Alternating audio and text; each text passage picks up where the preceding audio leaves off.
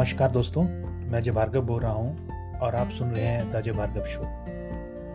आज की कहानी हम महात्मा बुद्ध के बारे में सुनाएँगे और ये कहानी बहुत ही प्रेरणादायक है और ये हमें बताती है कि जीवन में सब्र का क्या महत्व है, क्या उसकी अहमियत है। सब्र रखना क्यों ज़रूरी है?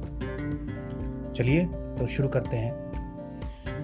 ये ऐसे समय की बात है जब महात्मा बुद्ध पूरे भारतवर्ष में घूम घूम कर बौद्ध धर्म के लिए प्रचार कर रहे थे, उसकी शिक्षाओं का प्रसार कर रहे थे। धर्म प्रचार के सिलसिले में वे अपने कुछ अनुयायियों के साथ एक गाँव घूम रहे थे। काफ़ी देर तक भ्रमण करते रहने के बाद उन्हें बहुत प्यास लग गई। प्यास बढ़ते देख उन्होंने एक शिष्य के पास के गाँव में से पानी लाने के लिए कहा। शिष्य जब गाँव में पहुँचा तो उसने देखा कि वहाँ छोटी सी नदी बह रही है, जिसमें काफ़ी लोग अपने वस्त्र धो रहे हैं।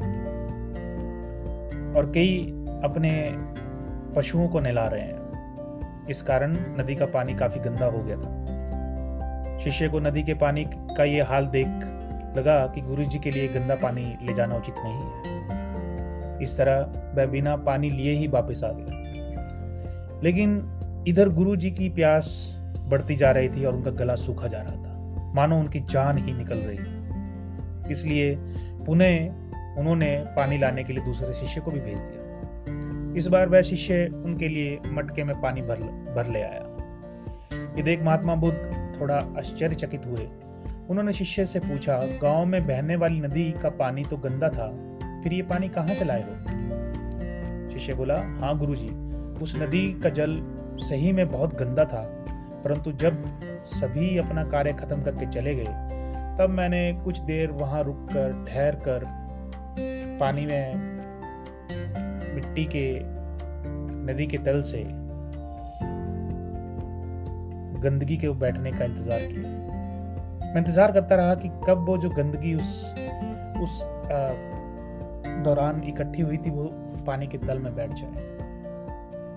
जब मिट्टी नीचे बैठ गई तो पानी साफ़ हो गया। वही पानी में आपके लिए ले आया महात्मा बुद्ध शिष्य का यह उत्तर सुनकर बहुत खुश हुए। तथा उन्होंने शिष्यों को एक शिक्षा दी कि हमारा जीवन भी नदी के जल जैसा है। जीवन में अच्छे कर्म करते रहने से हम हमेशा शुद्ध बने रहते हैं।